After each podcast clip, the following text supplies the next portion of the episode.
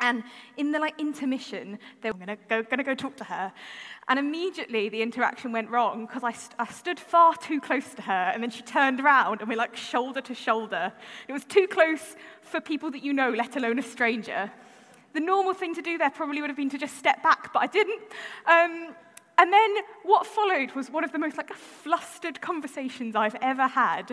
Um, at one point, she asked me to tell me about, tell her about myself, and I started with, well, I'm a nurse, which is normal, fine. And she went, oh, lovely. And so then I followed it up with, but I'm quitting. And she gave me a strange look. And then I said, and then I'm going to start working for my church. And I'm sure at this point it must have just sounded like I was making it up as I went along. Um, it was an embarrassing interaction. Um, we're about to start a series of people um, who are meeting Jesus, um, the ultimate hero, if you will. Um, and we're going to spend the next nine weeks um, looking at interactions that he's had. It's going to take us right the way through to September. Um, and through this series, we're going to get to spend a whole lot of time with Jesus, um, seeing what he was really like as a man who walked the earth, who met real people from like the most powerful in society to some of the poorest in society, and how none of those interactions left people feeling like I did after meeting, after meeting Nancy. Um, but how in each situation he knew what to say to these people, how to meet them, what to do, what they needed from him. Um, so the series is going to be taken from the various different accounts of Jesus' life that are in the Bible. We're not going to stick to one book. Um, but we are going to try and loosely follow the chronology of his life. So we're going to start today with one of his first interactions, um, and then at the end we'll finish with one of his last interactions. Um, so today um, we are um, with Jesus meeting Andrew, um, who is one of Jesus' disciples, maybe better known as the brother of Peter. And we're going to just look at the story of Jesus meeting him from the Gospel of John. Now, this story is told slightly differently in John than it is in the other books of the Bible. So if it doesn't match up with how you remember it going, don't worry, that's absolutely fine. Um, but we're going to be in John chapter 1. Um, we're going to go from verse 35. It says, the next day, again, John was standing with two of his disciples, that's John the Baptist. And he looked at Jesus as he walked by and said, Behold, the Lamb of God.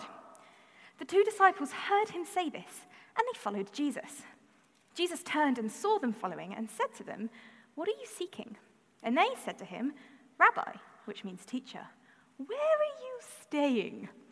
He said to them, Come and you will see. So they came and saw where he was staying, and they stayed with him that day, for it was about the tenth hour, so about four o'clock.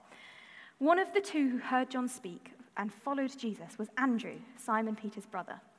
He first found his own brother Simon and said to him, We have found the Messiah, which means Christ.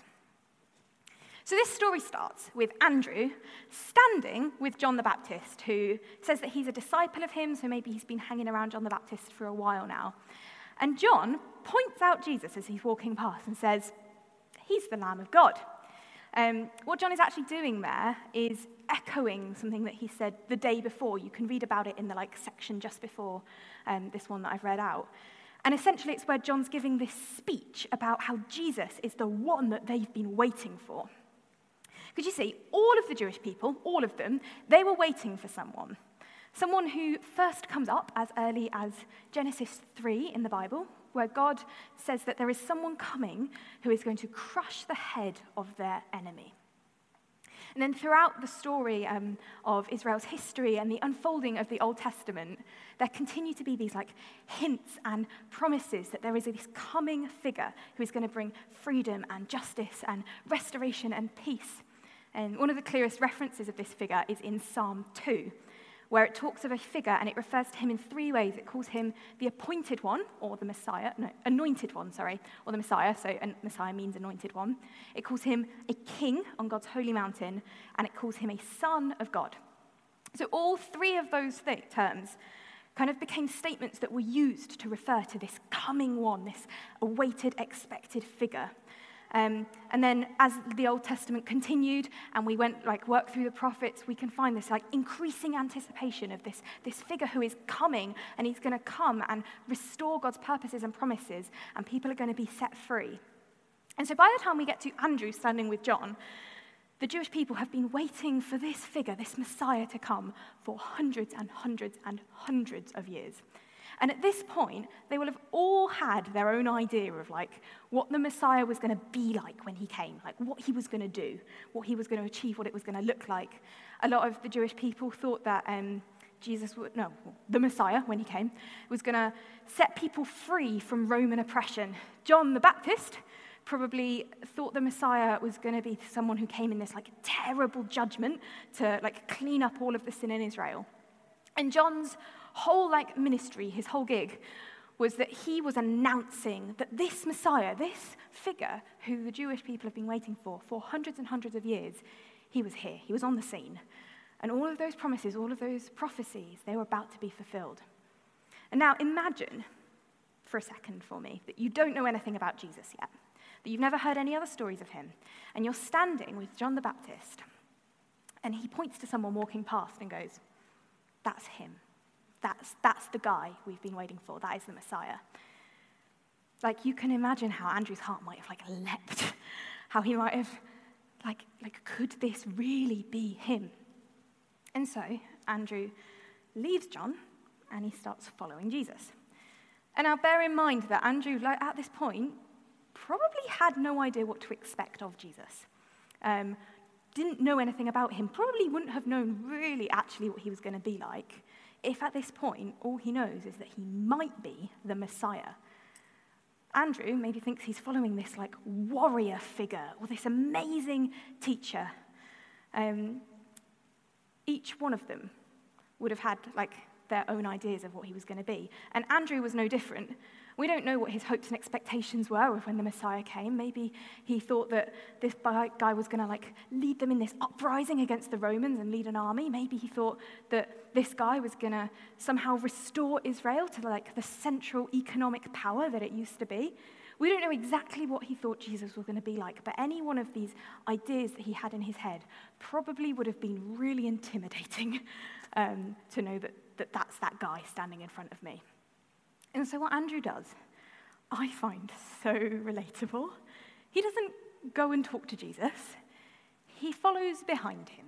He kind of hangs back. Maybe he's like f- trying to figure out Jesus from a distance. Um, and, and again, we don't know exactly why Andrew hasn't gone straight up to talk to him, but you can kind of get it, can't you? Like, who, in the face of this Messiah, this warrior, this figure, isn't going to feel a bit like they need to hang back and figure, figure him out um, before they go and talk to him. Um, there are so many reasons, aren't there, that why we might want to keep our distance in a situation like this. Maybe like feelings of inadequacy, like he's not going to want to talk to me. Maybe like not knowing what you'd even say when, like, if a conversation started. Um, maybe those feelings of like, what if he doesn't like me? Or, or doesn't even acknowledge me? What if I'm not enough? Or worse, what if he's angry at me for disturbing him? Because surely the Messiah is going to be busy and isn't going to have time for any random stranger who like gets a bit curious to talk to him. Um, maybe actually Andrew was hanging back because he had doubts. Maybe he was actually scared that, that this guy wasn't going to be who John says he was at all. Jesus probably did not look like any of the ideas or impressions that people had of what the Messiah would be when he came. Um, so maybe he was hanging back because he was scared of being disappointed, um, scared that maybe the Messiah isn't what he thought he was going to be, or maybe this man isn't the Messiah at all. We don't know exactly why Andrew was hanging back. But we do know that Jesus turned, and Jesus noticed Andrew and this other disciple following him. And Jesus started talking to him. Jesus asked him a question. He said, What are you seeking? The NIV just says, What do you want there? But I love about this that it is Jesus that is the initiator. It's Jesus that is beginning this interaction. It's Jesus that is choosing to talk to Andrew and this guy, other guy that is with Andrew. Um, I love that Jesus seeks out these interactions And this is why we're able to spend nine weeks looking at interactions that Jesus has with people. And, like, it's not even going to be exhaustive. There's no way we're going to cover all of the interactions he had. It's because he had so many, because he seeks out all of these conversations. He seeks out interactions with people that you might think, surely he's not going to want to talk to them. People that maybe you or I might simply ignore. But Jesus never does. Jesus turns and begins speaking. And he asks this question What, what are you seeking? What do you want? Um, and on the surface, that sounds like a really normal question to be asking, but also, like, as the reader, we can recognize here that there is a deeper question that Jesus is getting at. Not just like, what are you seeking now? Why are you following me? But what are you, what are you seeking? What is your heart longing for? What do you desire? Because Jesus, you'll notice as we go through this series, he's not one for small talk. He likes to get straight to the heart of people. Not only is he talking to Andrew, but he wants straight away to know what Andrew's heart is. He wants to know what is driving Andrew, what is like, um, yeah, what he wants. Um, he is someone that cuts right to the center of the people that are, is before him. Um, and Andrew's response to this question is Rabbi, where are you staying? Which I'll acknowledge, sounds like a pretty creepy and invasive question. Way to go, Andrew. Um, and maybe, maybe in some sense it is, I'm not 100% sure. Um, but the reason Andrew is asking this question, what he's really asking here is, how can I find you again? Because they don't have phones um, in Jesus' day, they can't exchange numbers. Um, he wants access to Jesus. He wants to be able to find this man again. Maybe he has questions that he doesn't feel like he can ask here and now, but he, want, he wants to see Jesus again. That is what he wants. And I want to step back for a second again and imagine again, imagine you're Jesus. So imagine you're, or, or just imagine you're you actually. Imagine you're walking home um, or you're walking somewhere and you kind of notice that there are two people following you behind you. And you turn around and you realize that you recognize them ish. They're like friends of a friend. Um, but you're not sure why they're following you, so you say, What are you doing? As you would. And they say, Where do you live? or even maybe they say, Can I have your phone number? What are you going to say? What are you going to do in that situation? I imagine not many of us would straight up just give the strangers or pseudo strangers our phone number. I imagine even few of us, if it's the where do you live question, would tell them where we live. But I imagine not one of us would invite these people straight back to our house to come and hang out with us there and then. That is exactly what Jesus does, though. Jesus' response is, Come. Come and you will see. And it's easy to like skim past it because we know Jesus um, and we know that he is welcoming, but this is a like bafflingly, like, surprising response. And he invites them on the spot to come home with him, to come and ask questions of him, to come and chat with him, to come and eat a meal with them, him. They stay overnight in his house or in the place that he is staying. And um, this is if I'm honest, like one of the things that drew me to this passage at all, this is why I wanted to preach on this bit, because Jesus here, we see him, he is startlingly approachable and he is radically welcoming. This is the man that all of Israel has been waiting for for all these years. This is the Messiah. And he, he's just inviting these two strangers, these two people that are curious, back to his home. He makes space for them. He makes time for them. Andrew, maybe, he could have expected a like fleeting interaction with Jesus. Maybe he'll be like, Jesus said, like the Messiah said hello to me. And maybe he could have expected that. Or maybe he could have expected to find out where Jesus was staying so that like maybe he could come and find him later. I, I would be really surprised if Andrew was expecting to be able to go home with the Messiah and eat with him and talk with him and chat with him and be in his presence all night. Because it was immediate. It was a straight away, like, yeah, come with me. There was no probation period, there was no trial time. Andrew didn't have to prove his righteousness or his worth or his strength to this Messiah. He's just immediately, immediately invited him. And this, this is the same story that that I've heard my whole life, and it still comes as a surprise. This idea that I don't have to say the right thing, I don't have to convince Jesus that I am worth his time. I don't have to try and make myself valuable to him. Jesus takes me at my best, but he also takes me at my worst and everything in between. He invites us to come just exactly as we are now. There is no probation period for us, there's no trial. We're invited. And isn't this so different to sometimes the way that we talk about Jesus or talk of like inviting him. We like really, really often use this language of like inviting Jesus into our hearts, inviting Jesus into the room.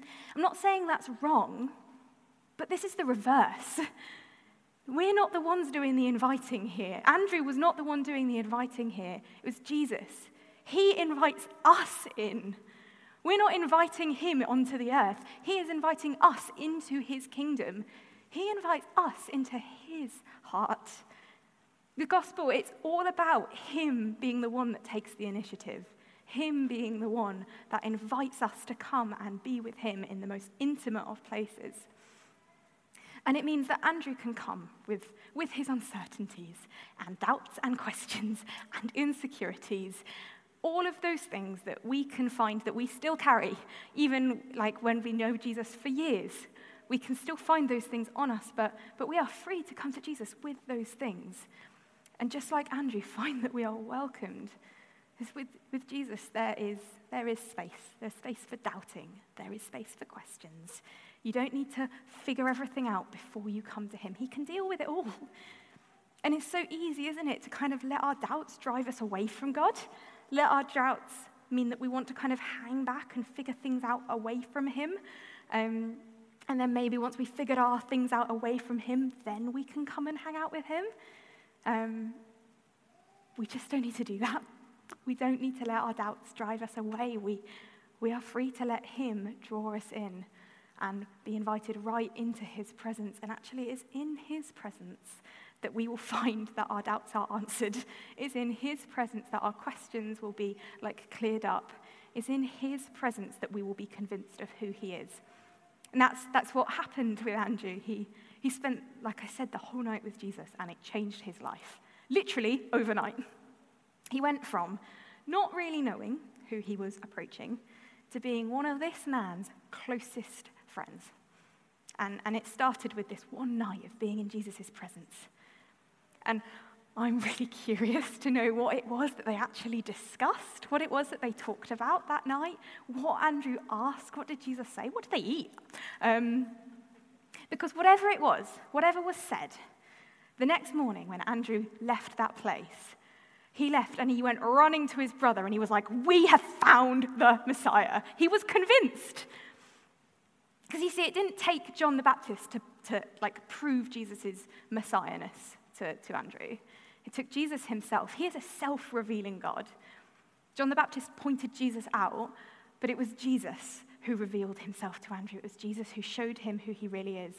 And this, this is the picture of what discipleship looks like. This, if we want to be better disciples, if we want to be more committed disciples, this is what we do. We come and we spend time with Jesus and, and we hear what he has to say, and we allow him to reveal himself to us. And it's the same if we want to be evangelists who are like eager, like Andrew was when he's running out to go and tell his brother, come and be with Jesus. And allow him to get you excited for who he is. Allow him to convince you that he is worth it. Um, and, and you will find that you are just as eager as Andrew to run out and tell the people you know we found him. He is good. And so this is Jesus' invite to us. He says, Come. Um, and, and I'm convinced that this, this like invitation that he made to Andrew, this is the same invitation that he makes to us.